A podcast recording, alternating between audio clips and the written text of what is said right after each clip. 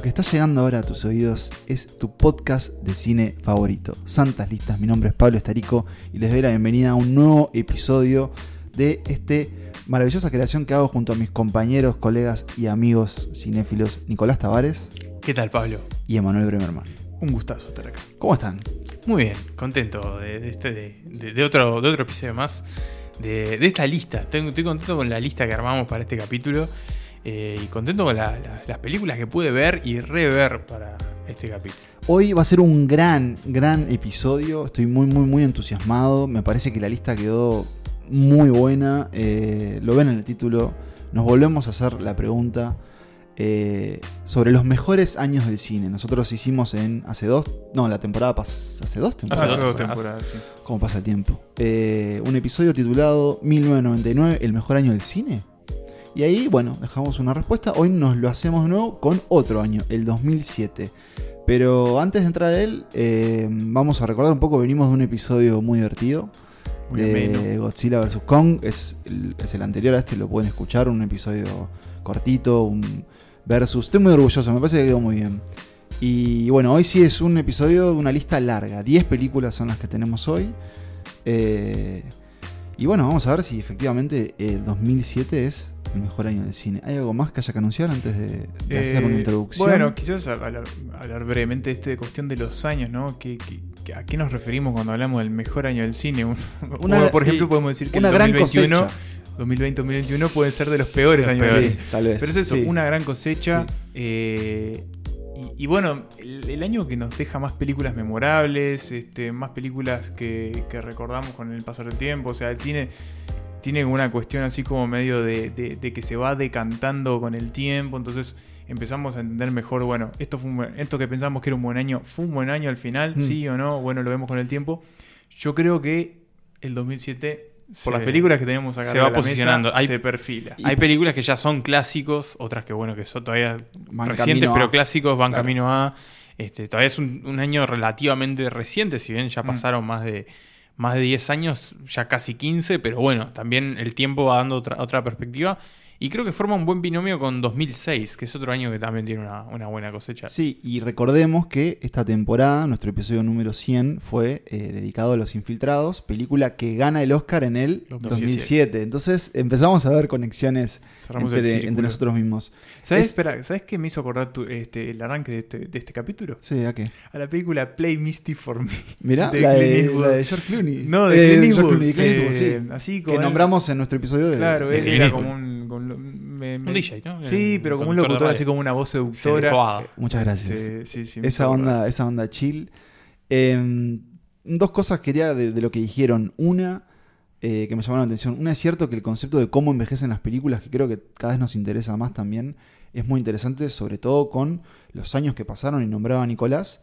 Además, eh, también las preguntas que se hacían, los conflictos que se hacían en esas películas, si ahora, bueno, vigente. Claro, siguen vigentes, si, si los vemos con otra perspectiva. Y creo que esto también es muy importante y me pasó armando la lista y, y viendo películas y recordando otras. eh, en particular, qué año fue para cada uno, ¿no? En los momentos de su vida. Y ahí hay esta- esa pequeña diferencia de años entre nosotros. A mí me agarra con 17 años en el penúltimo año del liceo. Ya, claro, viendo cine, alquilando muchas películas, ¿no? Este, viendo películas adultas, pero también cosas más de entretenimiento. Pero claro, también yo sé que la lista que, que les vamos a presentar hoy son cosas que ustedes pues inevitablemente fueron viendo, tal vez no en el estreno, pero con el tiempo. Porque Claro, sí, son sí. películas que solo han crecido en, Mi mismo en por la- apreciación. Por la época de Mm. varias de estas películas, son películas también que, que- que tuvieron mucho recorrido por el cable, ¿no? Exacto. Sí. Para nuestra generación, el, el cable, ¿no? Como esa gran fuente de, de cine, eh, o por lo menos no el cine que se veía justamente en el cine a nuestra edad. eh, sí, fue como esa gran fuente y creo que también hay mucha conexión por ese lado, ¿no? Esa película de, Sí. de- de tener que esperar a la hora, de, de revisar en la programación de los canales hasta que encontraras la La película revista y de decir, cable. bueno, ahora me Sí. siento a verla. Y también es cierto que había muchos nombres que, tal vez o figuras que no conocíamos y que ahora incluso explorando decían, mirá todas las cosas que, que quedaron Mm. pendientes de que todavía tenemos O de pendientes gente del que por ahí 2007. no tenías idea quién era en ese momento y ahora sabes quién es Totalmente. y decís, claro, ta, ahora tiene sentido. Incluso, y algo, yo de nuevo, la lista que te trajimos hoy son 10 películas, cada uno hizo una lista de 10, las mezclamos, se generó esto. En muchos casos veo los elencos y digo, mirá lo que fue la carrera de este actor o mirá cómo, cómo juntaron a estas personas en este momento. Hay mucho de eso. Les traje eh, para introducir, eh, digamos, la mentalidad del año, porque también es cierto que tenemos eh, escuchas muy jóvenes, Mm. algunos datos de contexto, culturales, políticos, muy rápidos, para que nos pongamos en, en- como en la mente de 2007. Eh, bueno, en Uruguay, primer gobierno del, Frente Sí, Amplio. Y primeros años del gobierno del Frente Amplio. Exactamente. Eh, en Argentina, a fin de ese año, eh, eligen a Cristina Kirchner, o sea, Sudamérica. Esto igual no va a ser una clase de historia, no se preocupen, pero es para que se vayan, se vayan situando. Se introduce el iPhone, señores. O sea, imagínense que eso lo, lo- lo que cambió después O la sea, de la aparece, tecnología. aparece el Aparece el iPhone. primer la iPhone. presentación de Steve Jobs, la, Mm, la- claro. la hoy histórica presentación, claro. Igual eh, es la época de los celulares con tapita, ¿verdad? sin duda, sí. sin duda. Eh, se empieza a discutir el cambio climático, recién en 2007, Recién ¿no? Recién con la como- película esta como de- Una en verdad incómoda. La vi en el cine, la de Al Gore. Yo la vi en el liceo. pa, Eh, esa película. Artistas que se murieron en 2007. Miguel Ángelo Antonioni, Michelangelo, Ah, Kurt Vonnegut, gran escritor, y Ingmar Bergman. en Ingmar 2007, Bergman se muere en 2007. Eh, y ahora sí, a una también data más, más cultural. Fue el año que Bri- Britney Spears tuvo la crisis mental. Se rapó, el año que se rapó No, Britney. el año que este año se pelada. discutió mucho por el documental Free Britney. Bri- eh, Fr- Free Britney, no. No, No, Frame el Britney movimiento Britney, el El movimiento Framing, Framing Britney Spears, sí. sí. Eh, se termina Los Soprano Bien. Y, arran- y arranca Mad Men en 2007. Eh, al otro año arranca Breaking Bad. Explota Rihanna y empieza eh, la serie esta de los Kardashian. Y, La de y se- sí, y se. Este dato me encanta. Se publica el último libro de Harry Potter. Es verdad, 2007. no, es verdad. Ah, Sí, claro, la llega en Reliquia de la Muerte. 2008, llega en 2008 en español acá. Claro. Sí, que estaba todo aquello de que te- había capítulos filtrados. Había capítulos filtrados, había que anotarse para que Sí, se- sí. y el último dato, porque creo que también los voy a ubicar. Las películas más vistas de ese año en el mundo. Ninguna va a aparecer en esta lista. Bueno, A ver. bien. Número uno, Piratas del Caribe, la, la La tercera. tercera. El fin del Eh, mundo. el fin del mundo. Número dos, Harry Potter y la Orden del Fénix. Ya se, se estaban, se estaban Sí, sí, acercando bastante ahí. parejo. Sí. Eh, número tres, Spider-Man 3. Uf. Eh, que ahora está como de moda porque se dice que Vuelve- vuelven vuelve todos los, gente, los vuelve gente. Eh, la cuarta película, ya vieron lo que es, ¿no? Secuela, Sí, sí, sí, superhéroes, sí, ya está. Lo que, No está, no aparece tipo Se va perfilando lo que viene hoy. ¿no? todo Transformer y todo eso. bueno, Claro, es el año de viene, va, Transformers. va bien rumbeado. No, número cuatro, Shake. Shrek, Shrek tercero. Tercero. Shrek tercero. Shrek tercero. Que es muy mala. Eh, Shrek 2 es muy buena. Sí. Shrek 2 es buena también. Número 5, Pará, ¿no viste Shrek? Sí, claro. Ah. Mil veces. Número 5, Transformers. Eh, la La 1. primera, claro. Número 7, Soy Leyenda. Uf, de Will Uh, soy leyenda que el otro día, ¿qué fue que leí? Leí una nota del libro y me dieron muchas ganas de leerlo el libro. ¿eh? Bien, lo tengo, te lo puedo prestar. Ah, Número, Datas. número 8, la película de Los Simpsons, que fue todo un evento y no momento. cumplió con las expectativas. me acuerdo de remeras de los Simpsons, Sí, sí, sí. de la, la- la cúpula, de la cúpula. La- el domo, Sí, sí. la- el domo. Esta tiene pinta que le va a gustar a... El puerco araña. Esta siento que le puede gustar a, a- a los dos, pero creo que más a Nico. Eh, National Treasure. Sí, la de Nicolas eh, Cage. Me pongo de pie. Pero esa película. Libro de los secretos. ¿Eso es la 2? la sí, dos, claro. la El libro de los secretos es la segunda. Claro, la primera roban la constitución de Estados Unidos. Libro de los secretos. también te gusta. Vos, Sí, vos, el gran, de du- gran dúo, dúo- dúo de películas. Eh, Con Diane Kruger. Sí. Número 10. Había, había- Eso es lo que recordaba. había una película. tercera en la vuelta ahí, eh, como. Número, vuelve. perdón, la, la décima película más vista del, del mundo también ese año, 300. Eh, y bueno, eso creo que es creo que nos sitúa un poco en, en el cine, ¿no? Así que eso, ahí estamos eh, un poco culturalmente. eh, pero bueno, creo que creo que ya es hora de sumergirnos, no sé qué les parece a ustedes. Sí, mucha. Más allá de que no va a estar ninguna de esta lista, pero muchos blockbusters, ¿no? Sí. No sé si tenemos tantos blockbusters independientemente ¿En nuestra como lista? no conectados, no hoy en día, como no conectados entre ellos, ¿no? Hay tenés Piratas del Caribe, Transformers, Sí, eso es Harry franquicia, Potter, ¿no? O sea, Claro, como pero miles de franquicias. Hoy serían varias de Marvel, Hoy es todo ma- Sí. sería otras todo de Marvel. Disney. sí, Eso es, Sí, sí, va un poco por ahí. Sí, Seguimos creo- como en ese mismo lugar, ¿no? Creo que hay más diversidad de estudios en general, pero, pero sí, este, eso es una buena sección que podemos hacer, analizar. Tendencias. Lo hacemos para el de- Twitch. Lo hacemos, para el Twitch. Lo hacemos para el Twitch. Analytics. Señores, ahora sí, se viene la lista, La lista. las 10 películas favoritas de 2007 según Santas Listas. Peter, you didn't keep any, did you? You got any with nuts? Um, I have some nuts. I could make some. Go make me some. Peter? No, no, no. Of course not.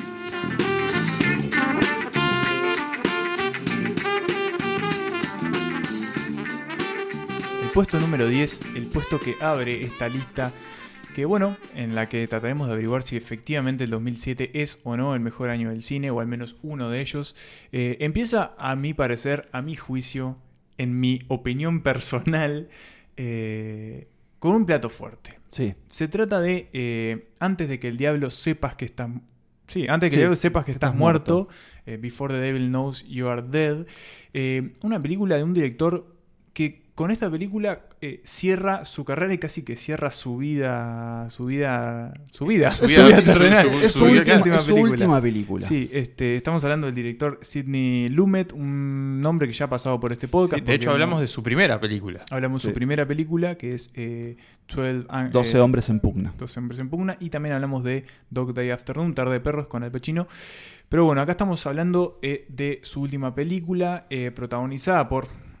Nos ponemos de pie y decimos que lo extrañamos un montón. Philip Seymour Hoffman. PHS. Uno, uno de sus últimos papeles también, ¿no? Sí, 2007, eh, su última muere- película en realidad fue una basada en un libro de John Le Carré de una de espionaje. Él Esa muere en fue su última 2008. película. No, 2014. Tenía una, unas Ah, tenía rato, Sí, sí, ¿no? Sí, claro. una- No, no, no, unas tiré fruta, no, no son las últimas películas.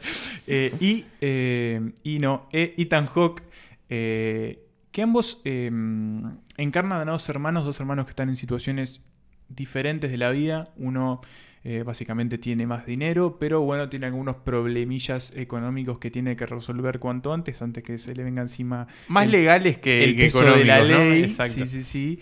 Eh, bueno, pero tienen, son legales Están a vinculados de, a- ah, claro. de la economía. Y otro, otro, y el personaje de Ethan Hawke, que bueno, tiene una vida un poco quizás, digamos, eh, no Más tan modesta. acomodada. Y bueno, trata de, este, de, mm, sobrevivir, básicamente. Las cosas no van a salir nada bien. Sí. Eso es lo que tienen que saber. La Y- cuestión es esa. Ambos. No, eh, no, no, no, no, no desearía que desarrolles no. mucho más. Yo creo que lo que podemos decir es. presentar el conflicto tal vez Hay principal. un golpe, digamos, un golpe, un, un asalto, un robo, un atraco en la película que, que estos dos hermanos llevan a cabo para de alguna manera solucionar sus problemas eh, de dinero. Eh, el robo tiene algunos tintes particulares, no sé si lo decimos. Está vinculado a ellos de una forma que, que, claro. Pero tal vez es, con- inesperada. Con su familia y. eh, no, bueno, se vincula con su familia el robo. Yo no, dijo, no digo qué pasa. Eh, pero la cuestión es que sale muy mal, como dijo Pablo. Sale muy mal, sale tan mal que todo se va a enredar de una manera absolutamente este, increíble. Increíble. Y, y va a dar pie a una película que para mí es, es, es una despedida por todo lo alto para este director que, que es, que es un grande. Tal, Es- tal vez el, el- el underdog de esta lista, sin duda, Mm. eh, pero no por eso un- no una gran película. No, una no. película dura, electrizante, de una fotografía casi que quemada en el sentido de, de la exposición mucho, de luz. Que te cambia permanentemente el punto de vista, que estás entras Sí, y salís de los personajes. Sí, creo que, eh, creo que uno de los grandes méritos de esta película es ese trabajo de, de guion y esa estructura poco común, ¿no? Es, Y de edición también, y ¿no? edición Porque- también, Sí, porque bueno, gran es una, montaje. una historia que está contada de forma no lineal, que como decía Emma, va cambiando de punto de vista, que va saltando en el tiempo y que nos va armando ese puzzle, ¿no? Desde- nos va revelando de a poquito los misterios que, que rodean esta historia, que creo que ahí está una de sus de sus grandes maravillas, ¿no? De que no te puedes perder ningún detalle porque al final todo termina importando, porque todo es una guía de lo que va a pasar después o que ya pasó antes. apoyada por ese gran binomio actoral que se conforma Sí. entre, entre Philip Seymour Hoffman y Ethan Hawke. Ethan Hawke tal vez en un papel eh, que recuerda más a, a día de entrenamiento, ¿no? Como, como un tipo que... eh, Que se deja llevar más por que lo se que- deja llevar, sufrido, algo cobarde de alguna forma, contra... Frágil también, como frágil, vulnerable. claro, contra eh, una figura un poco más avallazante y Mm. poderosa que es Philip Seymour Hoffman, que era un tipo que podía generar mucho miedo en pantalla. desde- era un gran antagonista se, también. Se impone, incluso. o sea, se impone. Y es, y es como, ahí la cualidad, ¿no? De, de- de lo, de lo imponente que era Philip Seymour Hoffman actuando, porque, y claro. áspero y, y- y como. mm, eh, o sea, como. como como rudo, Sí, ¿no? sí, como, duro. Y bastante desagradable. Sí, sí, a lo sí, que sí, digo sí. es que él se podía poner en un papel como su, sumamente frágil, quizás como, no sé. También. Bueno, en también lo- Magnolia. pero en este, este Sí, personaje también tiene una Pero pensemos en fragilidad. Magnolia, quizás. Es que por eso era uno de los mejores actores y después te, vivos. te hacía este tipo de papeles que, que sí tiene como sus vulnerabilidades. Bueno, hay Mm. un par de escenas que, que son como muy buenas que, que lo evidencian. Em, pero nada, termina siendo como la piedra angular de esta película que para mí es un peliculón. Creo que también y- pasa ahí con. Que, que quiero destacarlo también el trabajo que hace Albert Finney como el padre de estos hermanos, que es como Sí, la sí, tercera sí. pata de la historia, ¿no? Sobre todo después de la, de la primera mitad. Funciona como un nexo ahí. Que un nexo ahí que también tiene un, un- un rol muy destacado. Me parece que ese trío ahí, digamos, funciona. Son lo- los grandes pilares de, de esta historia. Así que ya saben, antes que el diablo sepas que estás muerto, Before the Devil Knows You're Dead, de Sidney Lumet, una gran película que está en nuestro décimo puesto de eh, 2007, el mejor año del cine. So, That place that you were talking about? yeah, what place? The one that we were going to, uh, To knock off? To rob? Say it. Tell me about it. Ah, I'm not going to tell you about it until you say you're in. And once you say it, there's no way out.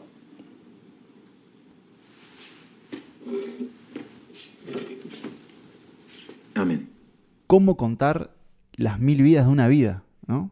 Esa creo que es la pregunta que se hace la película que está en nuestro noveno puesto del el año 2007, que es una película que ya tam- que también hizo una aparición en, en este podcast. Estamos hablando de I'm Not There, de Todd Haynes, bueno, de 2007 obviamente, una biografía eh, alternativa, poética, espiritual. espiritual, para mí bellísima, sobre la figura, el arte y, y la El mito. Y el mito Y las canciones. y las canciones, gracias Nico, de Bob Dylan, de Robert Zimmerman.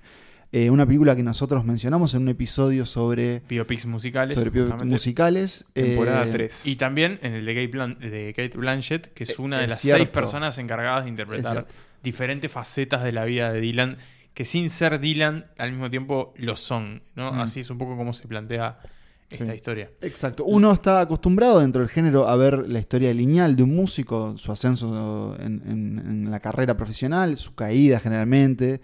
Eh, y en este caso lo que hace Todd Haynes es, como dice Nico, ese mosaico con varios actores y acá está uno de los elencazos que, que les adelantábamos al principio. Nombro por arriba, bueno, Kate Blanchett que hace este, el del Dylan eléctrico, Heath Ledger que hace de un actor que interpreta, porque también el, el pasado de Dylan con el cine, Charlotte Gainsbourg, Richard Gere, Christian Bale que hace de dos Dylan, casi que el Dylan folclórico y el Dylan cristiano.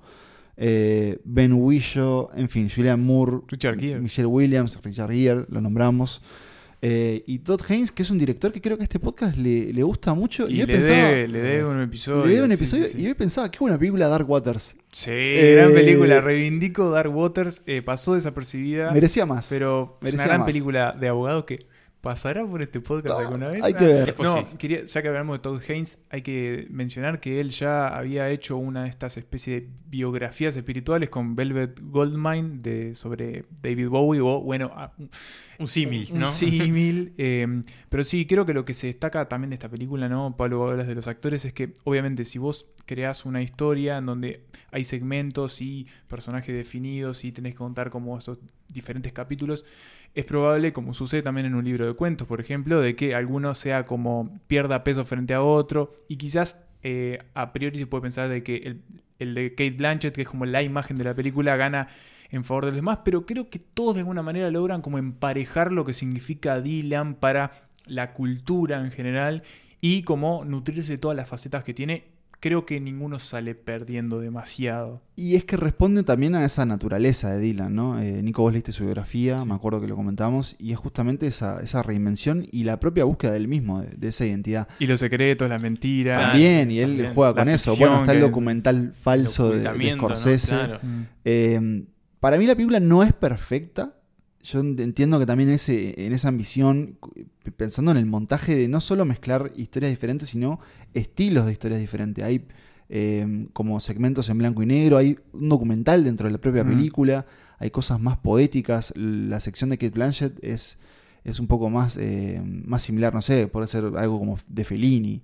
Sí. algo como ocho y medio. Eh, entonces, Sí, tiene cosas bizarras como la aparición de los Beatles, por claro, ejemplo. tra- bueno. trastabillea tal vez un poquito en alguna de esas cosas, pero no por eso no, no, no es como para mí un, exper- un experimento muy válido y una forma justamente de, de acercarse y, y- y entregarse al, or- al- al arte que uno lo conmueve a través de haciendo su, su propio arte. Seven simple rules for life in hiding. One. Never trust a cop in a raincoat. Two. Beware of enthusiasm and of love. Each is temporary and quick to sway. Three. When asked if you care about the world's problems, look deep into the eyes of he who asks. He will not ask you again.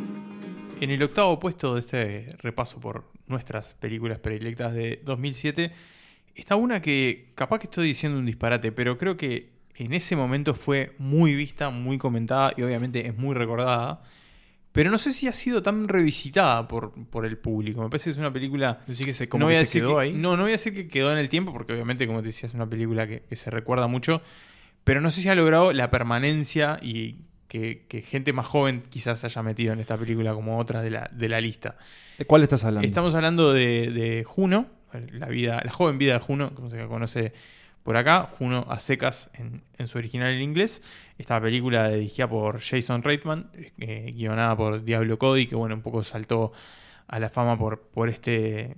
Por este, por este guion justamente, protagonizada por Elliot Page, eh, con J.K. Simmons y Michael Cera. Hay que aclarar, Elliot Page, un actor momento, que Ellen hoy Page. transicionó, Ahí que va, antes era, claro, eh, Ellen Page. o sea, exactamente, que porque- bueno. Y que es el personaje de Juno. Exactamente, que es una, una adolescente, eh, una estudiante de secundaria que queda embarazada de, de su amigo. Y, y Amigo bueno, obvio. Amigo obvio, y bueno, que tiene que decidir qué va a hacer con esa, con esa vida que crece en su interior. ¿no? Eh, pensando en tu pregunta, creo que tenés razón. Creo que es una película que caló hondo en su momento, que se comentó mucho, que tuvo prestigio. Era, la, era esa indie que aparece. indie que se vuela en los ese Oscar, mismo, ¿no? es- Sí. es- ese, ese amor indie era un poco como una consolidación de, de, de Ellen Page, como esa joven promesa. También de- dentro de ese mundo de comedia de, de Michael Cera, que bueno, Exacto. adelantamos que lo vamos a volver a ver en, en esta lista y que si lo pensás tuvo un gran año. Mm.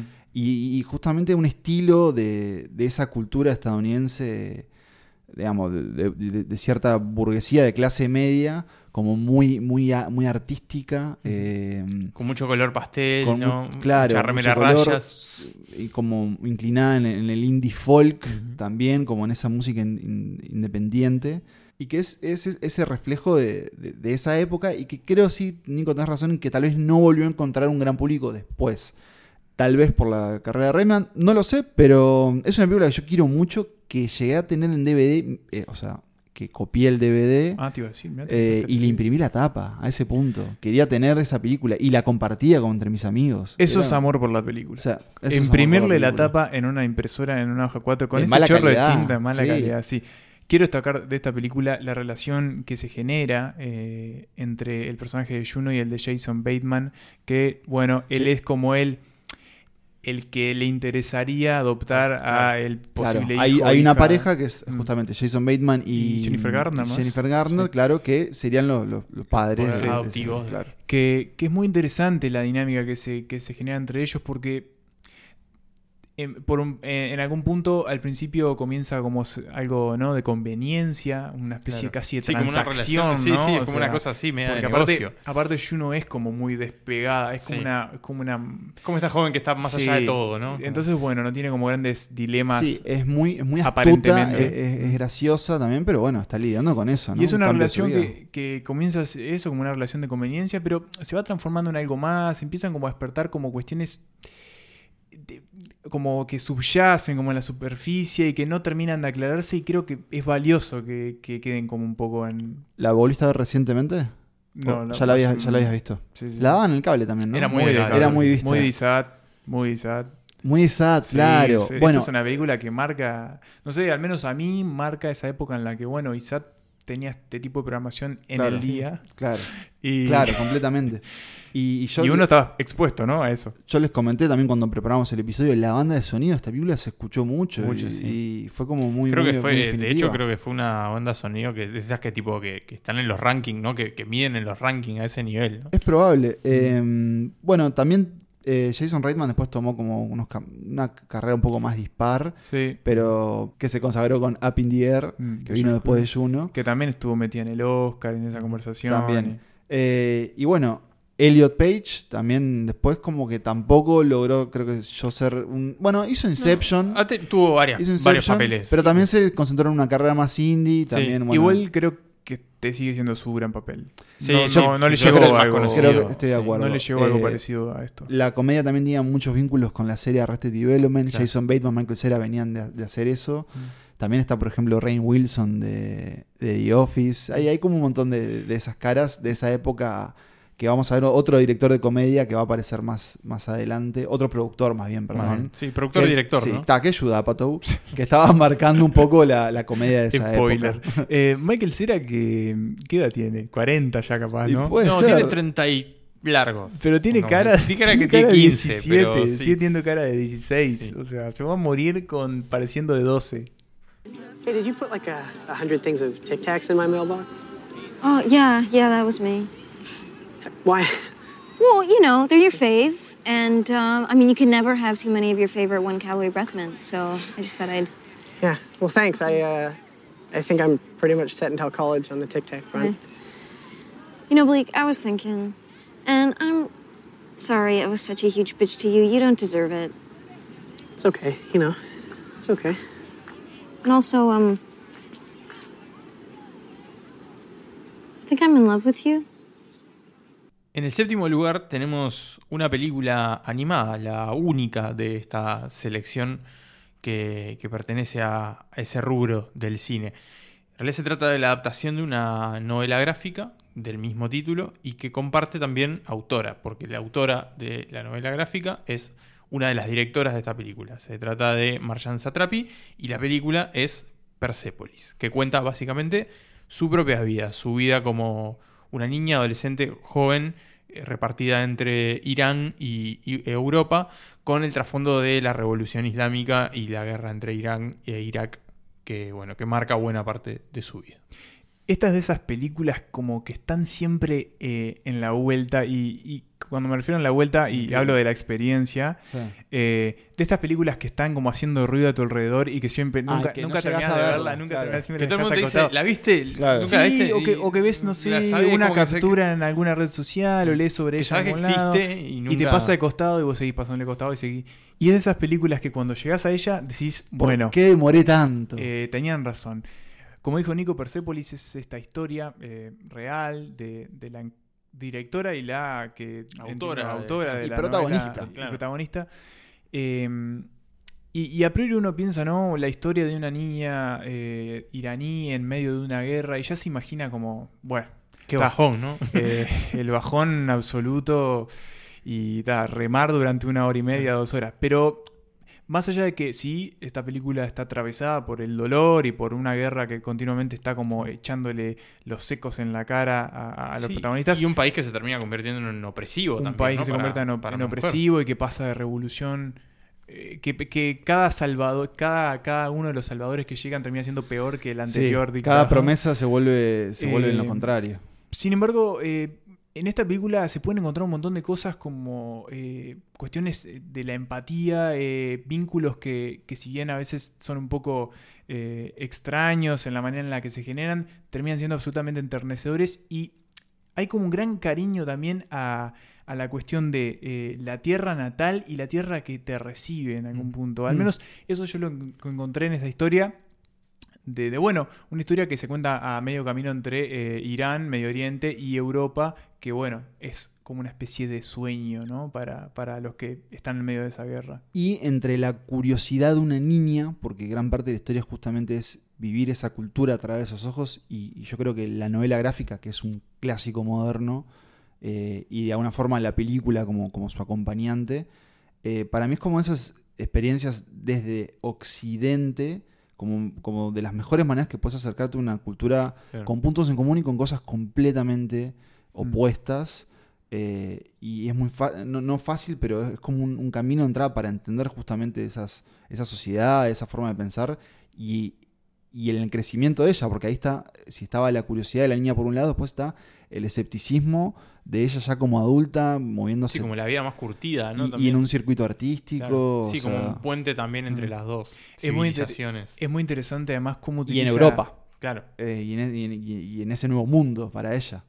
Es que te decía que es muy interesante cómo utiliza la película además el humor para como dinamitar estas cuestiones no culturales y restrictivas que hay en, Irán o, o Mm. había en su momento, no, calculo que son Sí, sí. iguales todavía. Sí, sí. Eh, Hay que, ejemplo- perdón, no, te decía que quiero destacar también la animación. Que, No, la que es lo, que es lo que hace también sí. que, que esta película cobre vida Y que- obviamente remite mucho a la a novela, la novela gráfica, gráfica, ¿no? pero es, es de verdad una, en, en el sentido de adaptación, eh, le hace mucha justicia. Si bien la- la- son dos lecturas diferentes que uno hace, eh, la película es muy, muy divertida también en, en cómo, cómo mueve a las personas, cómo, cómo se Sí.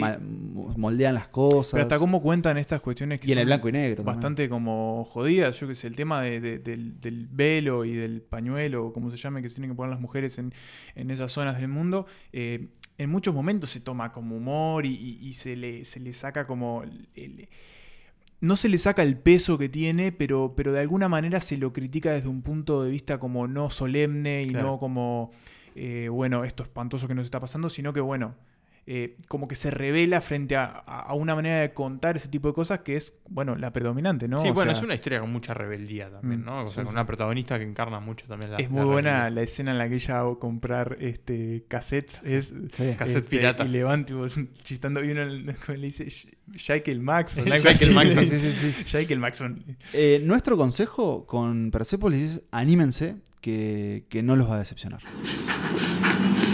La dame avec le sac en bandoulière, arrêtez de courir. La dame avec le sac, arrêtez de courir. Et toi, ne cours plus. Madame, pourquoi courriez-vous Je suis en retard. J'ai cours dans 5 minutes. Oui, mais faut pas courir comme ça. Quand vous courez, votre euh, derrière, il fait des mouvements. Comment dire? Impudique. Eh ben, vous avez qu'à pas regarder mon cul Y Pablo hablaba hace un ratito de Judah Apatow y su legado en el cine de. En la llamada nueva comedia americana, esta. eh, bueno, nueva comedia americana, este tipo de. de- de- Esta nueva generación, esta nueva que ya no es tan de- nueva, pero... De comediantes, sí, que podrían sacarle ya el mote nueva, ¿no? Es como lo predominante. Pero bueno. Salvo que después venga una nueva nueva, ¿no? Sí, que, que vino como a revolucionar un poco la- las maneras en las que se estaban eh, haciendo humor en el cine norteamericano.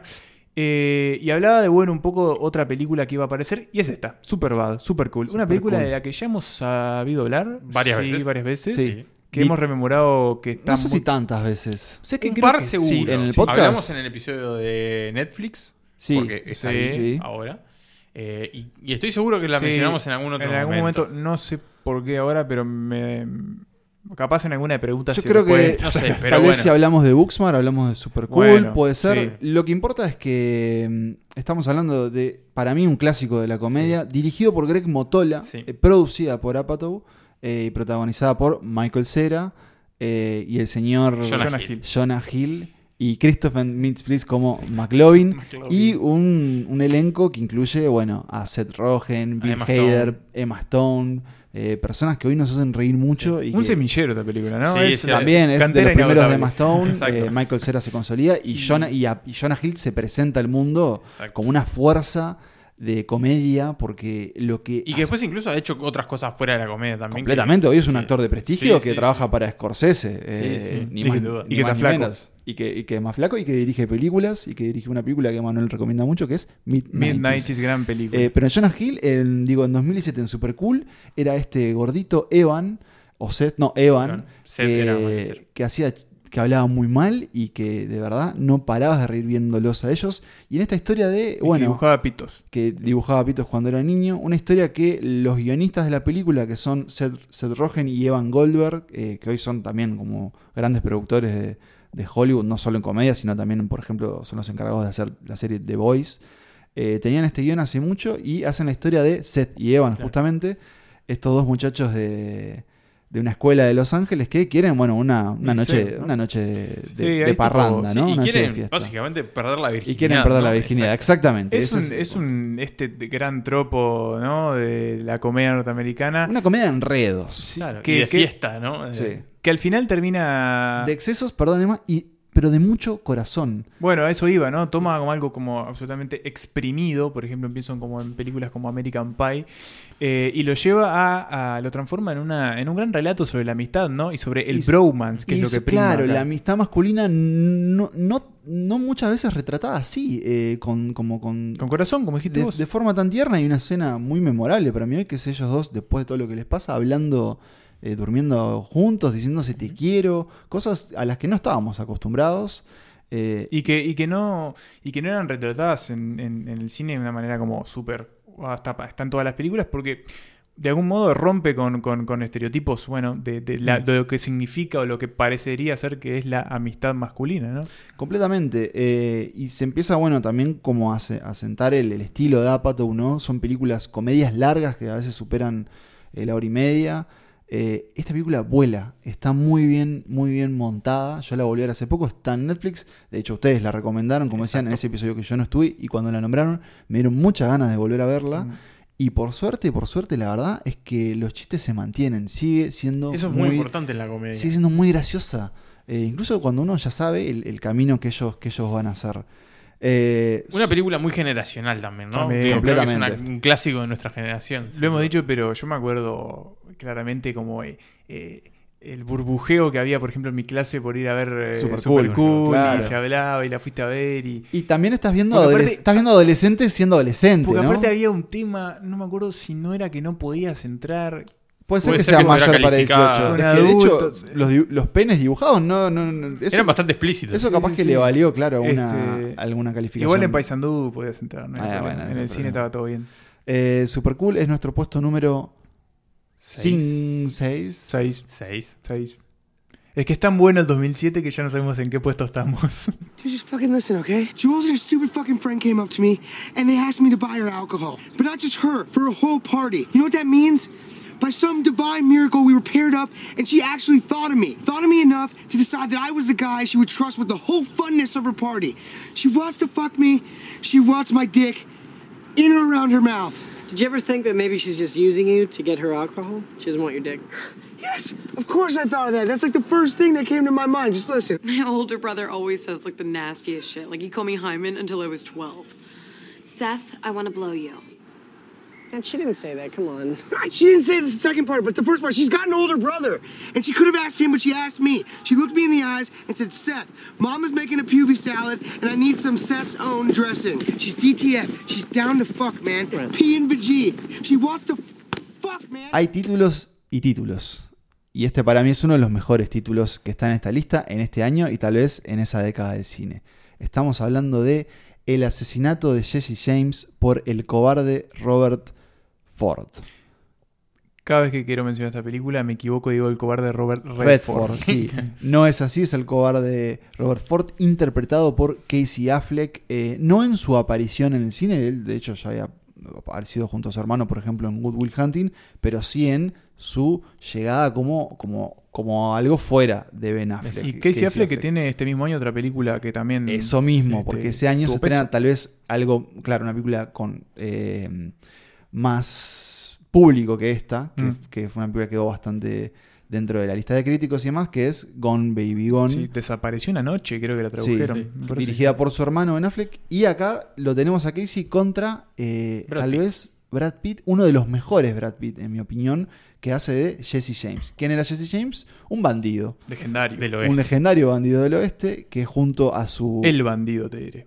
El bandido, dice Manuel, junto a su, bueno, a su, Su pandilla, su ¿no? pandilla, se, bueno, se encargaban de asaltar y aterrorizar justamente a ese páramo del oeste.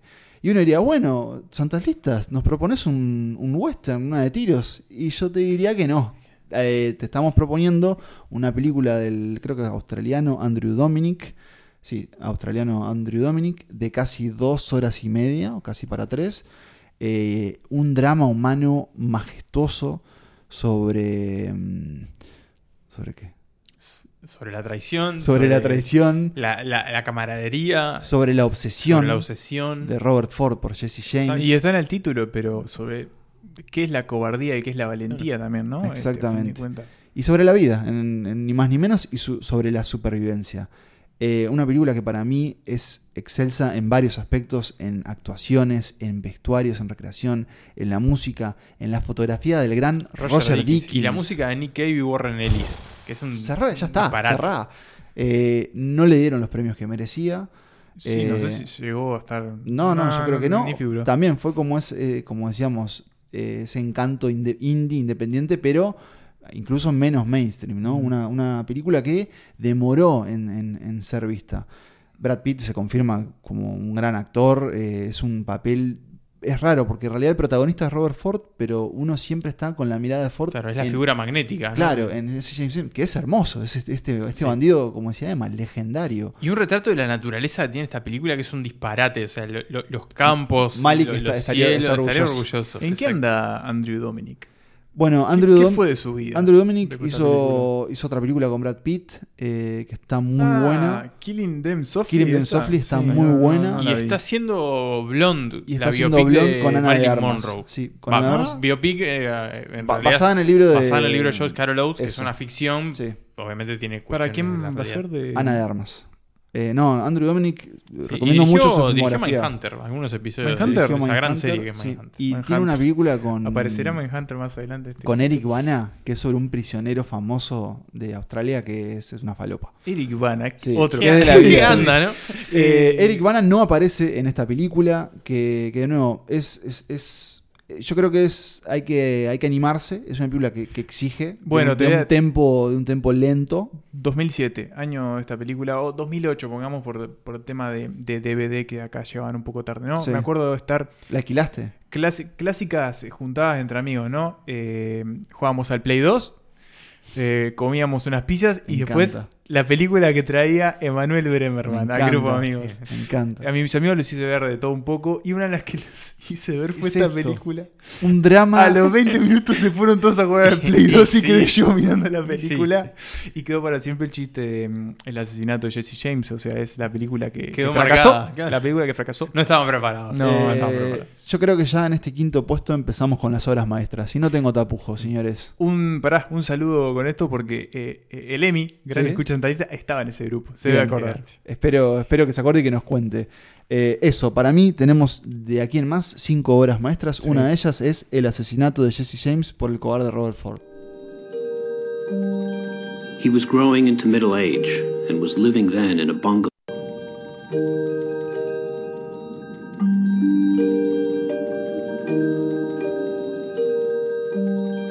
He was growing into middle age and was living then in a bungalow on Woodland Avenue. He installed himself in a rocking chair and smoked a cigar down in the evenings as his wife wiped her pink hands on an apron and reported happily on their two children. Pablo decía recién que arrancamos con las obras maestras. Estoy de acuerdo con lo que dice. Y en el cuarto lugar tenemos una obra maestra de un director que es un- un- un- una figura de esas Es un genio, clásicas, es ¿no? un Uno de esos genio. genios Una de- institución dentro Una institución dentro de otra institución, ¿no? Ya Este, que le debemos una lista. le debemos una lista. Eh, estamos hablando del señor David Cronenberg, que dirigió aquí una película escrita por Steven Knight, que quizás lo conozcan Es por ser el creador de Peaky Blinders. Peaky Blinders, por ejemplo. O y, y Tabú. director de Locke. director de, De Locke, Locke. una película de la que hemos sabido hablar. O sea, podríamos hacer un IMDB, ¿no? Si seguimos en casi, esa, casi, claro. prácticamente este, un IMDb paralelo, ¿no? Un SLDB, algo así. Es lo que tiene haber pasado los 100 episodios, muchachos. Exactamente. Eh, sí, es, el- eso es lo que te da el es. en centenario. algún momento la gente va a venir a Sí, Santas sí, Listas sí. para revisar la andá, carrera. fijarte qué cosa. Promesas del Este. Promesas del gangsters, Este, Nico, no lo pero, pero ¿qué gangsters? Gangsters rusos. Mafiosos rusos. Mafiosos rusos. La mafia rusa en Londres es el eje de esta película protagonizada por Vigo, alias Guido Mortensen, el hombre de, de San Lorenzo y, y Naomi Watts. Y Vincent, Y Cassel. Vincent Cassel haciendo de ruso, una cosa media, media extraña. Igual Vigo Mortensen puede hacer de lo que quiera porque es como un tipo. ¿Qué nacionalidad tiene? Nadie lo sabe, Es el, claro. el nombre de mundo. Este, es ciudadano del mundo. Puede ser de Gondor Claro, o, de Rivadavia. o sea. Del conurbano, tomando vino en caja. Eh, y qué bueno que, que aquí interpreta a estos mafiosos rusos y, y Naomi Watts interpreta a una enfermera, también de origen ruso, pero que no tiene ningún vínculo con la mafia. Ni con Rusia casi. Claro, exactamente, eh, más, más que por sus antepasados. Que bueno, que se encuentra, un día llega al hospital una, una adolescente embarazada, que tiene al hijo, pero muere. Y que bueno, que un poco se empieza a convertir en una obsesión para ella descubrir quién era esta joven, de dónde venía y si tiene algún vínculo en Londres que, que, bueno, que la pueda ayudar a, a- a ubicar a la familia de ese, de ese bebé. Pero bueno, lógicamente se va a empezar a cruzar con estos señores eh, turbios, ¿verdad? Que, que, bueno, estos hombres cubiertos de tatuajes que, Que cuentan sus que historias. cuentan sus historias y que se van a empezar a, a cruzar con esta, con esta mujer para bien y para mal. Me encanta el Cronenberg del body horror, el primer Cronenberg que donde salen parásitos sexuales de adentro de la gente y El un de- montón de el cosas. de Ricky Morty. Eh, eh, el Cronenberg Asque- el asqueroso, asqueroso. Pero me encanta el Cronenberg de los últimos tiempos, de cómo se ha metido a analizar como determinados espectros de los mundos del crimen, de los mundos de las, De la las obsesiones, la violencia. Porque son otros los horrores y son los Sí. horrores que tenemos dentro. Son horrores humanos eh, que pueden ser casi tan monstruosos como parásitos asesinos sexuales. Eh, y este, este es un caso, es como un gran, gran experimento. Yo le decía a Pablo recién en un corte que hicimos eh, que yo le, le encuentro muchas, muchos nexos y las veo casi hasta, las pienso casi, casi hasta pegadas con otra película que vino después, también con Viggo Mortensen, que es eh, una historia de violencia. Que vino antes. Ah, es antes. Que vino antes, Claro, sí. porque estás. Historia de violencia 2005 y esta es 2004, 2007. sí, por ahí. Y, y claro, las dos como que, como que ahondan en estos vacíos humanos que permanecen un poco en las sombras. Obviamente en este caso es un poco más evidente porque es la mafia y un poco los códigos y cómo se manejan los códigos de la mafia. Pero, pero nuevo, eh, me parece que Cronenberg sabe muy bien cómo meterse en estos abismos humanos, ya sean eh, cosas asquerosas y supurantes o, bueno, eh, Asquerosas y sangrantes, como en este caso. más convencionales. Es un gran creador de atmósferas eh, que acá se deja, o sea, se motiva por la premisa criminal, ¿no? Porque está ese misterio que sugería Nico. Y empieza, nos, nos adentramos en esta mafia y empezamos a ver eh, cuáles son las alianzas y, y cuáles son este, la- las fuerzas opuestas que, que- que se empiezan a tirar entre sí. Y en eso, un manejo de la tensión Eso de, mismo. de la masita, Sí. para no usar un lenguaje más fuerte. Y una de las grandes escenas, tal vez de ese año, y de peleas de los últimos años. La mejor pelea en bolas Sí, con cuchillos sí. de la historia del que es. Vigo Mortensen eh, peleando contra varios, que, pero que está muy bien, mm, bueno, compuesta, ¿no? Establecida, cortada, además, preciosa. Eh, Promesa del Este es como, yo no- le- siento que es como el, el- el padrino de la mafia rusa. No he visto muchas películas sobre mafia rusa y Tiene un nombre. este punto de el- vista... hasta el nombre es, es Promesa del Este, me encanta ese nombre. Es el mejor nombre de esta lista. Sí, sí. Venimos en muy buenos títulos y creo que Mm. ahora solo, solo, Solo solo, sube. solo suben. eh, pero sí, un gran papel también, un Vigo Mortensen que de alguna forma lo asociamos a este gran héroe, ¿no? A Aragorn y, y a esa... Y que acá y a- es un tipo jodido, pero nobleza, con corazón. claro. ¿no? Eh, Que creo que ahí nunca lo. Eh, Promesas del Este, David Cronenberg, eh, Vigo Mortensen. Su segunda película, después ellos, ellos, hacen No, hacen la de Freud. la de Freud y Jung Eh, con, un método peligroso. Sí, con Michael Fassbender. Y ahora hace poco nos enteramos que van a filmar de nuevo. Eh, y, y ahora se mezcla, ¿no? Porque, bueno, vuelven a colaborar Mortensen y Cronenberg y van a hacer una película de ciencia, de ciencia ficción en el futuro, criminal. Que vuelvan los parásitos asesinos sexuales. Vuelve, vuelve precioso todo. Promesa del Este, una película para ver. Que promete y cumple. Que promete. Have you finished cutting his hair?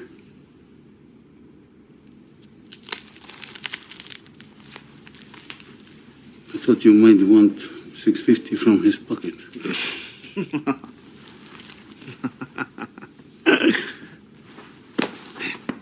Better burn wallet. Okay. Now I'm going to do his teeth and cut off his fingers. You might want to leave a room.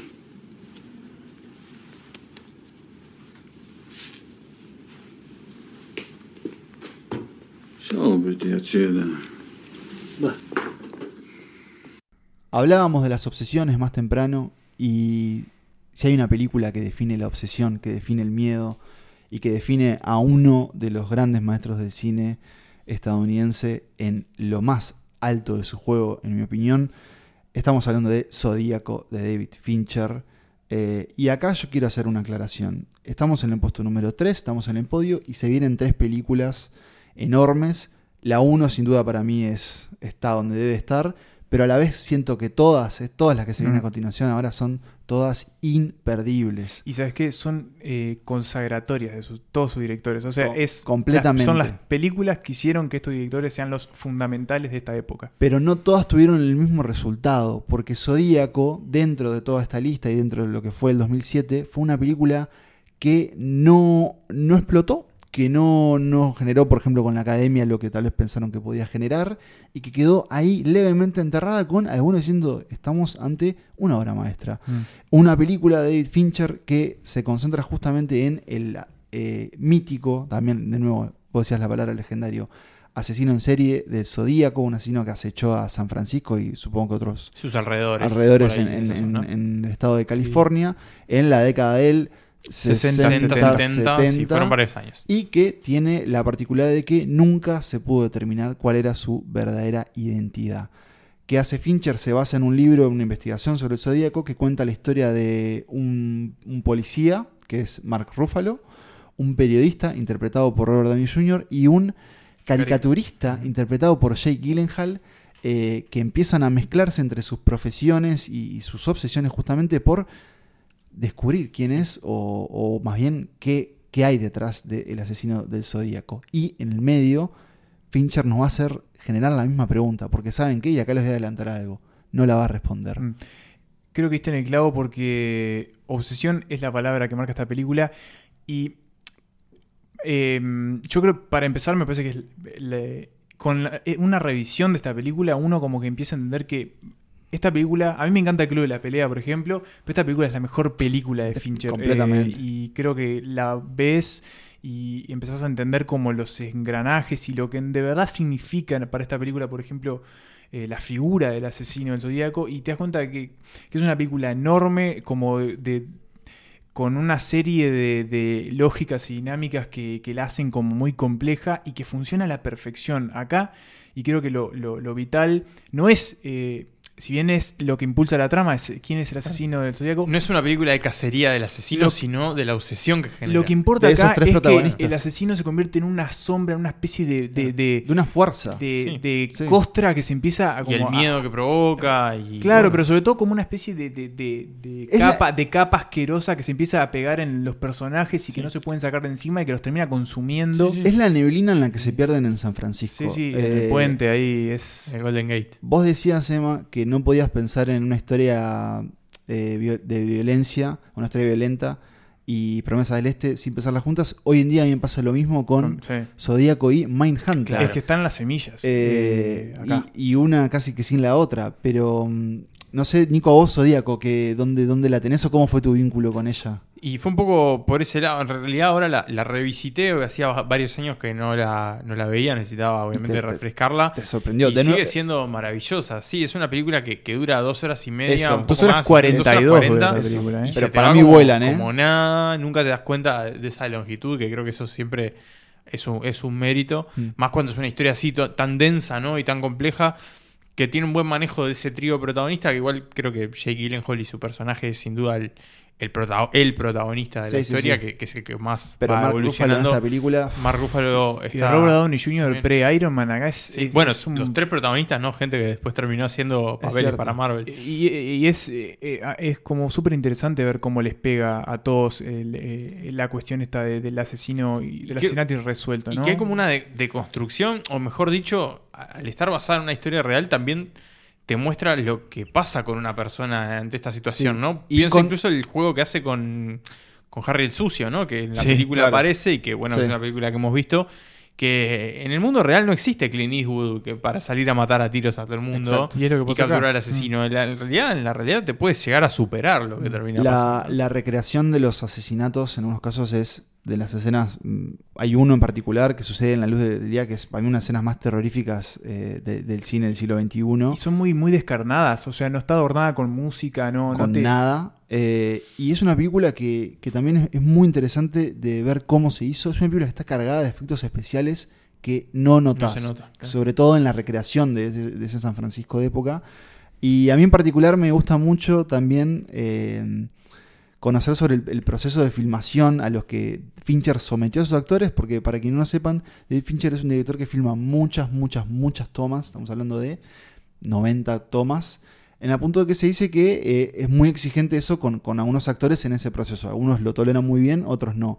Jake Gyllenhaal dicen que lo quebró esta película, la experiencia de hacerla lo quebró. David Fincher después dijo que él en realidad, Gyllenhaal en ese entonces estaba como más preocupado por su eh, figura como estrella y no tanto como actor, y que esta película fue la que lo puso en otro como camino que para mí lo, lo Sí, terminó elevando, ¿no? sí. Haciendo mucho mejores cosas que las que estaba haciendo en esa época.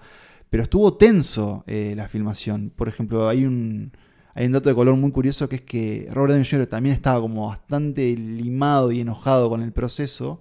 No, loco la guerra, además, ¿no? Porque Sí, claro, capaz Jake Gyllenhaal era un poco más blando, pero. que empezó a mear en frascos, a orinar en frascos y los dejaba ir alrededor del set como señal de protesta entre él y el equipo. Tuvo tenso, tuvo tenso y Fincher tiene esa cosa de genio maldito eh, que supongo que a algunos le perdonarán o no.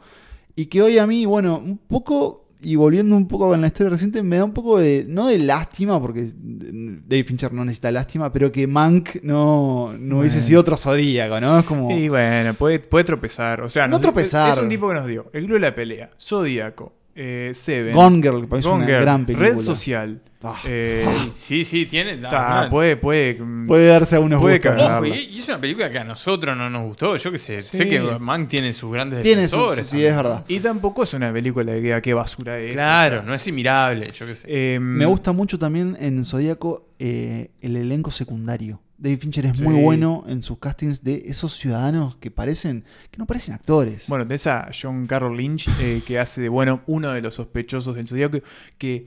Y esto es algo que, que vos decías, Pablo, ¿no? Que es eh, el asesinato es una de las escenas más terroríficas que te acordás.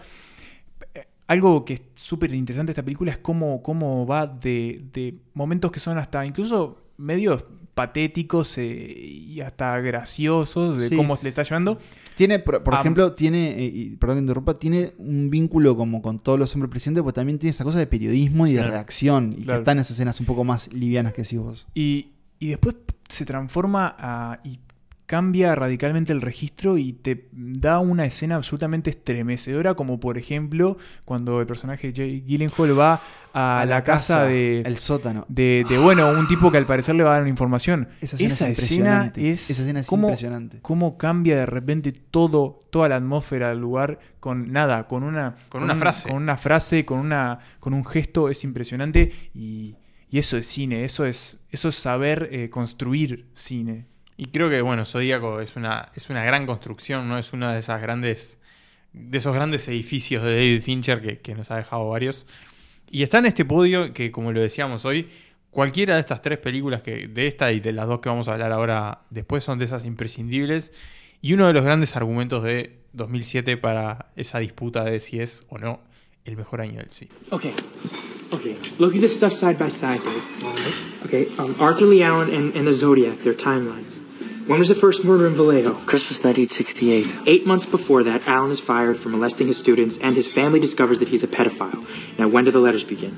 July 69. After the murder of Darlene Farron, and they continue until you go to see him at work. Now, after that, do any of the letters contain swatches of Paul Stein's shirt? No, because he dumped him because he got scared because he knew that you were onto him.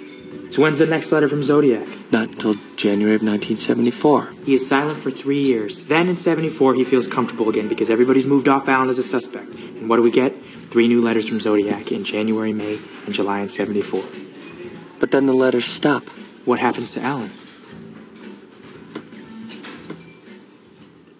He's arrested.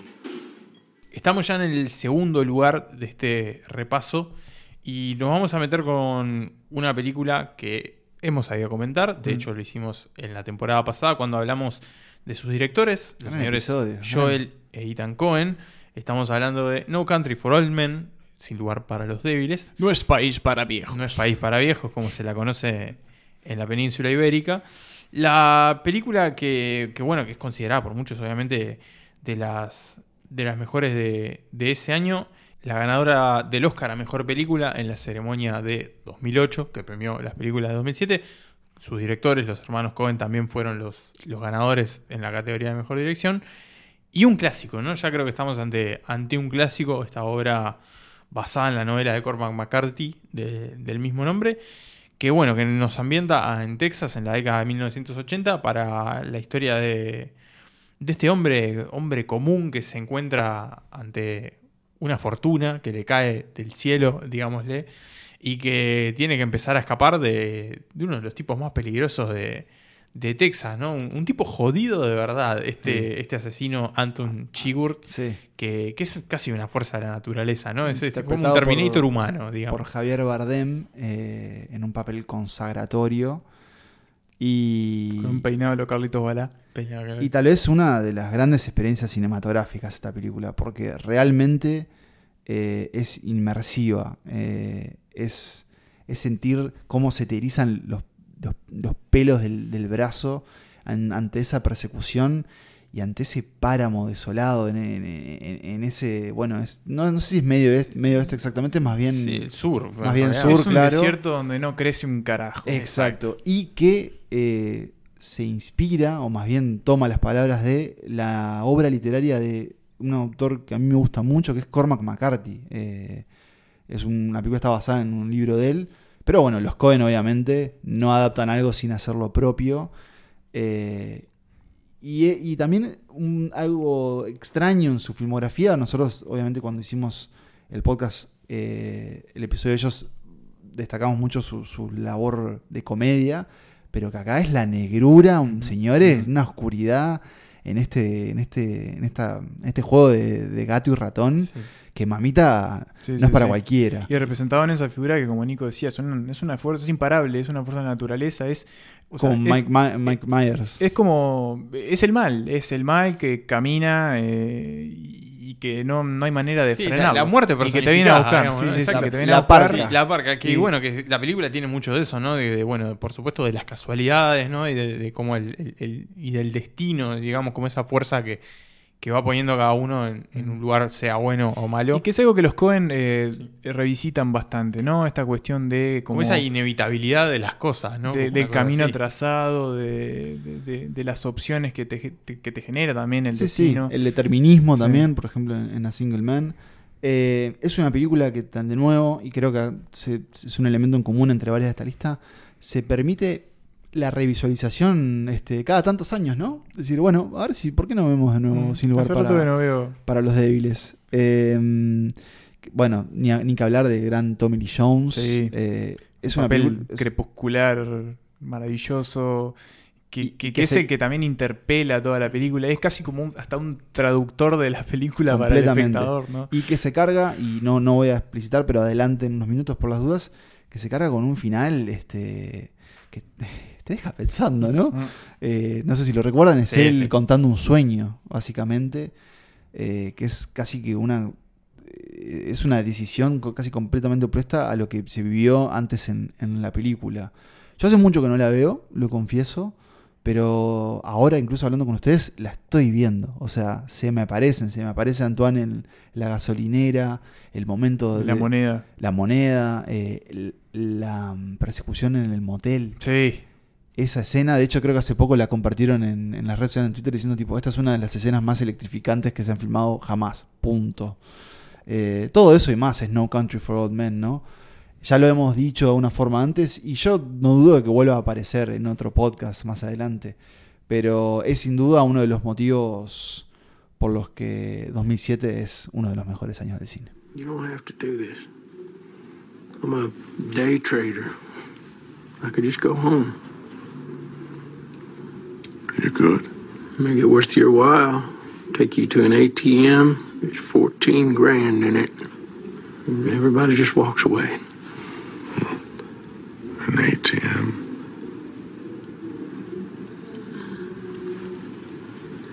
I know where the satchel is. If you knew you would have it with you. I can find it from the riverbank. I know where it is. I know something better. What's that? I know what it's going to be. Where's that?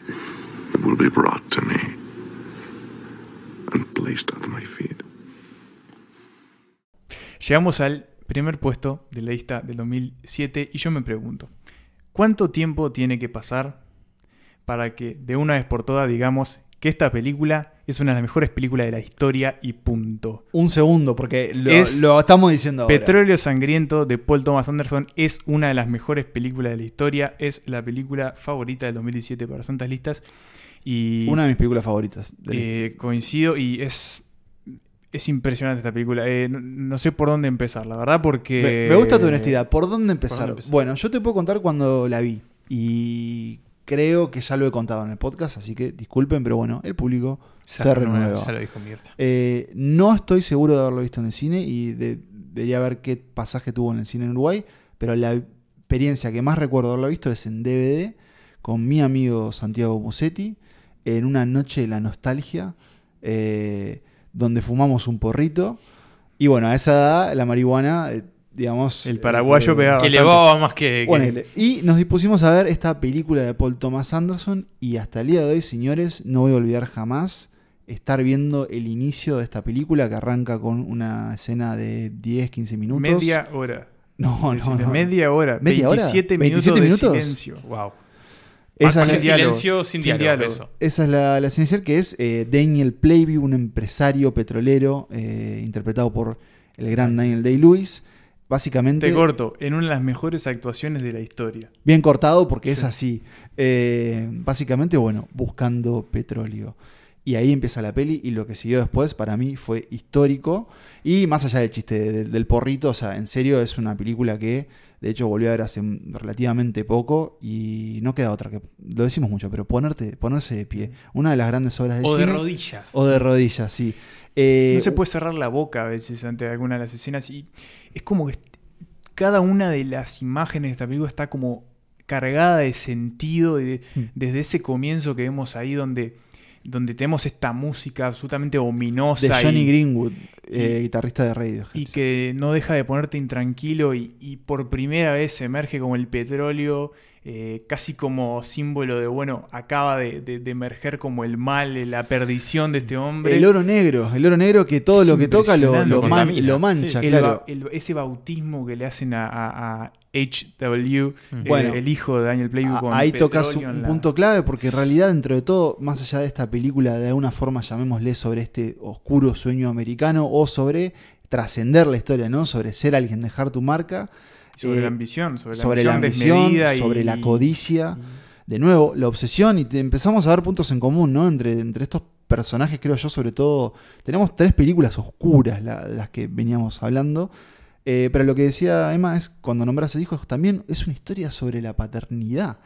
Eh, y una, pero durísima historia sobre la paternidad, porque habla del vínculo entre eh, Daniel Playview y su hijo eh, o- HW. HW, que es HW. Hijo adoptivo, ¿no? hijo adoptivo, pero que es, es el hijo en términos, de, bueno... Legales. Claro, no, digo, en términos emocionales, También. porque él lo cría, y que es sordo. Exacto. Se Eh, queda queda sordo. sordo. en Queda una sordo. escena que es que parte la película del medio de alguna manera, o sea, y parte también como el camino de Daniel Plainview hasta ahí, que es un tipo que solo escala, solo escala, solo escala. A- a- y le pasa por arriba a Sí. lo que venga, ¿no? Y le sucede eso que es básicamente revienta eh, el pozo petrolero que están picando y en una escena que es impresionante eh, a nivel visual y sonoro y de puesta en escena. ¿Y quién, Su vida cambia radicalmente. ¿Y quién lo va a enfrentar? Un enorme Paul Dano eh, que acá tiene un papel doble que si es doble eh, Sí, casi, anecdóticamente. Que Porque en realidad es una, ca- es una especie de casualidad de que iban a ser dos actores diferentes. Me y, encanta ese recurso. Y después, bueno, eh, Paul Thomas Anderson decidió Sí. cambiar al actor que hacía el, el primer papel, digamos, el primero que aparece en la historia. Y, El primer hermano. El primer hermano y le dijo, bueno, que, que sean gemelos. Que sean gemelos, y tú actuarás por dos. Paul Dano, Paul Dano lo que hace es ser... eh, es un predicador. Daniel, sí, Daniel Plainview lo que hace es compra unas tierras donde vive una familia, donde vive eh, Paul Dano, el personaje Paul Dano, Eli, un predicador, un pastor, y bueno, ahí se va a generar una especie de simbiosis en donde ambos se van a aprovechar el uno del otro hasta que en un momento esa relación llega como un pico un de tensión, quiebre, ¿no? a un punto Claro. de quiebre, se rompe y ahí empieza a jugar como también otra de las grandes como, eh, eh, como uno de los grandes significados de la película o de las tensiones que se generan, ¿no? Como esta cuestión de la ambición eh, frente a, a- a lo que en realidad se puede conseguir y después también el tema de la religión y de cómo está surcada por el tema de, de las creencias. Hay un momento muy bueno que, que Daniel Plainview dice, eh, no, bueno, a mí me gustan todas las religiones, Sí. eh, me vienen bien todas. eh, Como esa y cosa en realidad la- no le viene bien ninguna. Claro, su fe en sí mismo. Eso digamos, mismo, ¿no? eso mismo. O bueno, el, o el dinero, ¿no? si se quiere. Y ahí Sí. se somete como a esta cuestión de la lucha, ¿no? Entre la- lo- lo- sus creencias y las creencias que lo rodean. Y tiene escenas maravillosas. Entre ellos tienen un- escenas que son como para. El, desde el, la- el- exorcismo que le hace Paul Dano en la iglesia. I've abandoned my child. Hasta, hasta cuando se empiezan a agarrar a los cachetazos en el petróleo. Y, y bueno, y ese final que, que es, es increíble. Es negrísimo y es. Es que es una película, digo, justamente va el, el- el- el guiño, ¿no? Es una película muy negra, ¿no? Es un descenso de los infiernos Y, y- y sangrienta. Eh, espectacular. pienso en ella ahora y veo tantas cosas que nos gustan, específicamente creo que a Santas Listas, eh, más allá de Paul Thomas Anderson y Lewis. Estamos hablando de, bueno, le- eh, la conquista americana, siglo XIX, oeste, eh, hombres tratando de... Hombres siendo hombres, ¿no? Hombres siendo hombres, pero y, y tratando como de conquistarse uno a otro, o sea, de, de, de ser... Sí, de someterse, De someterse uno a otro, Y de claro. nuevo, y de predicar y de apostolar. O sea, la- el apostolado que hace el petróleo, la avaricia. la ausencia tecnológica, pero también este, los avances en, en eso mismo. Es, es- es- creo- muchos elementos que creo que nos van gustando o que nos gustan a, a nosotros y que acá se, se mezclan de una forma más gestual. Paul Thomas Anderson venía a hacer eh, Punch, Embriagado de Amor, Punch Drunk Love. Cinco años después hace esto y después, bueno, sigue con The Master, eh, Inherent Vice, Vicio Propio y esa otra enorme gran película que es El Hilo Fantasma. Pero Petróleo Sangriento siempre va a tener un lugar en, en mi corazón y es una película a la que pienso volver.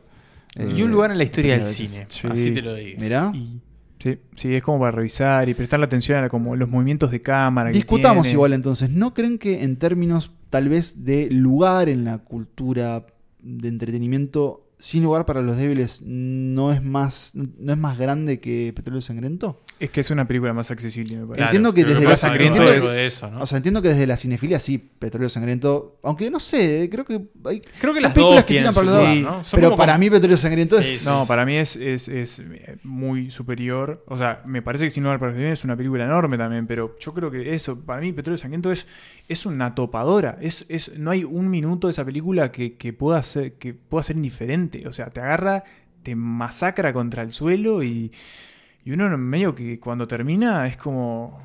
Bueno, dos horas 38 de, de, de, de una planadora que me pasó por encima y me, me sacudió hasta los ejes. Que, que, bueno es lo que le pasa a todos los personajes de la película, terminan eh, exprimidos para ver si les pueden arrancar una gota de petróleo más. Eh, pero volviendo a eso, sí, me parece que Sin lugar para los débiles tiene más cabida en la cultura popular. Es una película de nuevo, creo que es más accesible. Sí, Uno puede se ser. puede. Es cierto. Pienso, no sé, pienso, pienso yo- recomendarle película, estas dos películas a mis padres. ¿Cuál les recomiendo? Y les No, recomiendo claro, Sin lugar para los débiles. débiles, Sé que capaz Petróleo Sangriento. Es demasiado. No sé si demasiado, pero es una película Es, densa. es difícil de atravesar, ¿no? eh, oscura. Eh, sin embargo, Es tan magnética espejo- por él, por Daniel Sí, Day-Lewis. claro, Y sin duda. ves, por ejemplo, las, las escenas de, mm, de backstage, detrás de escenas, cómo no quiebra el personaje. También Daniel Day-Lewis es un, es un actor que en, en muchos de sus papeles se le ha reconocido un tipo que hace un proceso muy largo de meterse en los personajes, de, de medio que no salir. Incluso hay- vos, por ejemplo, ves videos con el hijo, bueno, con el niño sí interactúa como un ser humano, pero Sí, si no, es es- es- se convierte en, en Daniel. Plainview. Sí, sí, sí. Eh, ¿Qué es eso? Es un personaje también que se volvió histórico para el cine, ¿no? Y Paul Thomas Anderson sabe cómo, cómo filmarlo en esta película, porque cómo, cómo lo toma a veces de, de- de abajo medio torcido a medida que él va transformándose, también cómo la cámara se aleja a veces de él, eh, en planos que se, que se empiezan a abrir, abrir, abrir, abrir y se alejan cada vez más, o al revés, O se van se van cerrando ¿no? sobre él. Es, de nuevo, creo que, que esta película es como una clase de puesta en escena, de, de- de presentación y de creación Mm. de un personaje icónico. Es A mí Petróleo Sangriento es magistral. No dijimos magistral. título en inglés, creo, ¿no? There, Will, Be Blood, que, que es, son dos títulos diferentes, pero a la vez muy buenos, ¿no? Me gustaría mucho leer Blood. la novela en la que se basa Oil. Upton Sinclair, Oil. Oil. Oil. Eh, Que sí. en realidad es un basado en la primera parte de la novela. Ah, en la primera novela, parte. digamos, pues la novela está centrada en el hijo, no en Daniel Ah. Plainview, y entonces sigue, digamos, ¿no? Después de la historia. Claro, de- en lo que pasa con el hijo Claro, después. cuando claro. ya es adulto, ¿no? Y Sí, sí, demás. sí. Lo que vemos a que Al empieza final, a pasar claro, al final de ahí la va, película. exactamente. Ahí va. Emma la volviste a ver hace poco. Sí. ¿La viste de corrido? Sí, sí, sí. No se, Te- es te- no te se puede no ver de te corrido. entregaste a ella. Sí, sí, sí. Sí, no, la vi específicamente otra vez para este episodio. Yo la había visto de nuevo por primera vez. Es una película. Yo tenía 13 años cuando se estrenó. Claro. Obviamente. Claro. Sí, no, No había era manera. accesible. Eh, la habré visto, no sé, algún momento que quise profundizar más con Paul Thomas Anderson. No sé si alguna vez hicimos algo, algunos jueves de Sí, lista, sí, pero el Hubo un quizás en ese de lista. momento. Nunca- no, no hemos hecho episodio de él. No, podríamos hacerlo. Eh, sí, ya, La hecho ahí. Cuando hicimos el jueves de lista y lo enfrentamos con Wes Con Wes, Anderson. con Ahí la vi por primera vez. Eh, ¿Mirá? Es- Wow. Sí, yo también. Es Eh, un- eh, Ahora la revisité también, Claro. como, como hizo Emma. nada, es, es una, una patada en el esternón esta Y es- película, es pero nuestro- una buena patada en el esternón. Y es nuestro puesto número uno. Y cuando decidimos hacer, eh, preguntarnos si 2007 era el mejor año de cine, sabíamos que teníamos esta respuesta entre ellos. Que, que bueno, viene acompañada de, de- de muchas otras más. Simplemente agradecerles a Paul Thomas Anderson, a, a Daniel Day-Lewis y al resto del equipo por lo que hicieron, porque es simplemente una de nuestras películas favoritas de la historia. Is there a sinner here looking for salvation? A new member.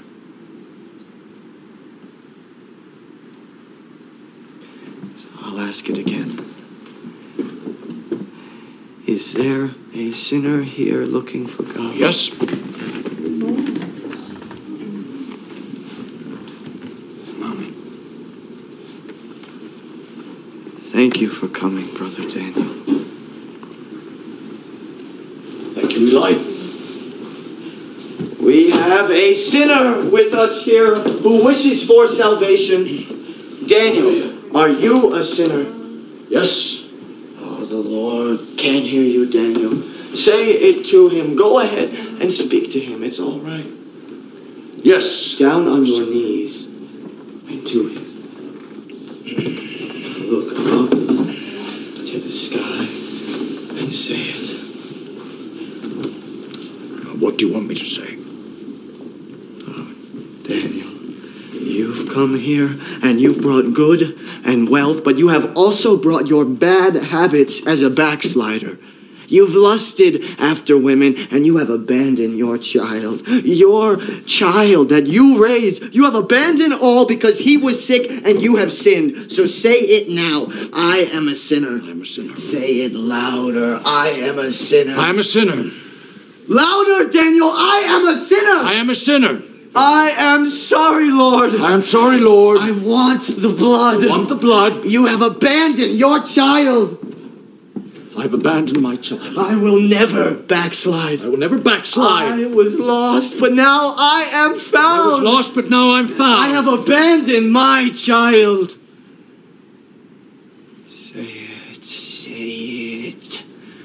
Abandoned my child. Say it louder. Say it louder. I've abandoned my child. I've abandoned my child. I've abandoned my boy. Beg for the blood.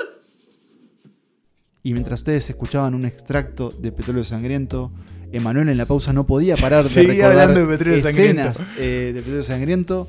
Y, y es que es así, es, es una película que no... Que te queda, Que, que te, te queda queda y de la que querés hablar y que querés discutir y querés como. y de la que no te, no te podés olvidar. Eh, así como no queremos que se olviden de estas 10 películas Mm. que les trajimos hoy, que son las siguientes. En el puesto número 10, eh, Antes que el diablo sepa que estás muerto, de Sidney Lumet.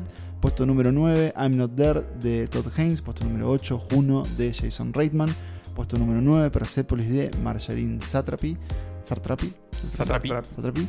Superbad, de Greg Motola. El asesinato de Jesse James por el cobarde Robert Redford, de Robert Andrew... Redford. Robert ¿Viste? Te Iba a lo pasar, que me pasa. iba a pasar. Sí, sí, sí. De Robert Ford, de Andrew Dominic, Promesas del Este de David Cronenberg, Zodíaco de David Fincher, Sin lugar para los débiles de Joel e Ethan Cohen y Petróleo Sangriento de Paul Thomas Anderson. eh, a quien le debemos el nombre de este estudio. Este estudio, sí, hoy, Paul mismo, Thomas. Anderson. Y que bueno, eh, y ahí está. La pregunta. La película. La pregunta, La perdón. pregunta.